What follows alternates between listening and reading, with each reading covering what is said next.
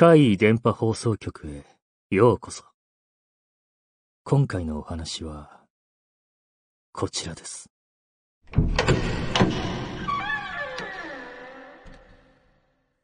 来ないで。3.11東日本大震災。あの時私は自衛隊に所属していました。現地に派遣され、ほとんど廃墟のようになった街を、余震が続く中、生存者がいないか探し歩いていた時のことです。私は友人の自衛官と二人で捜索をしていました。日が傾いてきて、もうそろそろ本部に戻る時間という時に、急に我々の目の前に男の子が出てきたんです。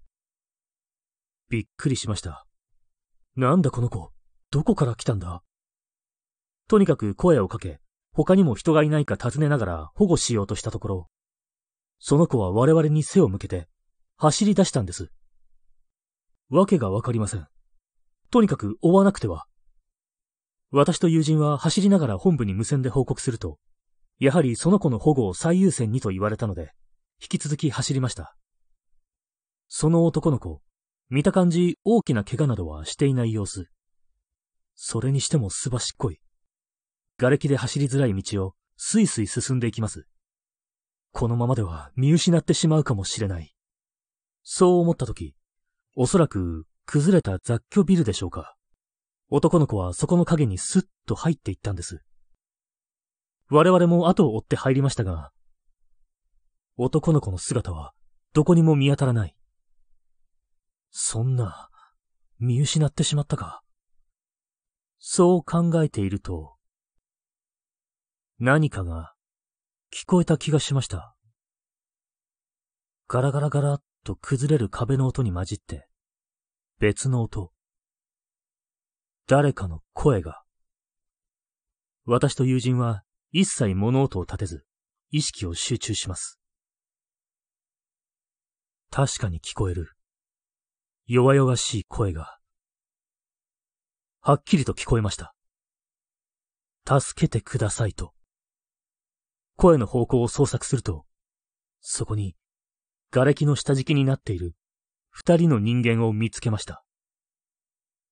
本部に連絡するのも忘れて、我々は急いで瓦礫をどかし、二人を救助しました。成人男性と、そのお子さんでした。子供の方は幸い大きな怪我はしていなかったのですが、男性は瓦礫に足を挟まれていたので、まともに歩ける状態ではありませんでした。足に添え木をして、肩を貸して何とか歩けるようになったので、私は肩を貸している友人に、彼らを連れて先に本部へ戻ってくれ。私は引き続きさっきの子供を探す。そう言うと、男性がどういうことですか？何があったのですか？と尋ねてきたので、我々は別の子供の後を追って偶然ここに来た、と説明すると、今度は、その子はどんな子供でしたか？というので、だいたいこのくらいの身長で何歳くらいに見えて、こんな服を着ていて、と、外見の特徴を説明すると、男性は突然私の肩をガッと掴んで、その子供は、この子じゃないですか？と言って、一枚の写真を取り出しました。見るとそこに写っていたのは、先ほどの男の子に間違いありません。私は、そうです、この子です。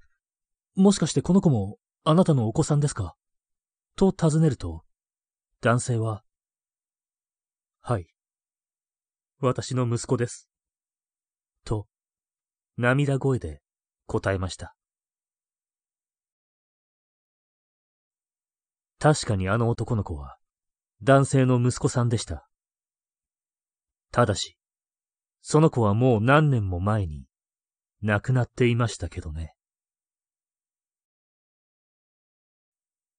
私はもう自衛隊を辞めてしまいましたが、男性はあの時一緒にいた友人とは年賀状のやり取りをしていて、毎年家族は健康に暮らしていると知らせてくれているそうです。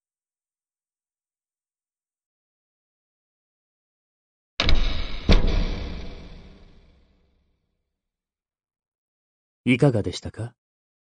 次は、あなたの身に起こったお話を聞かせてくださいね。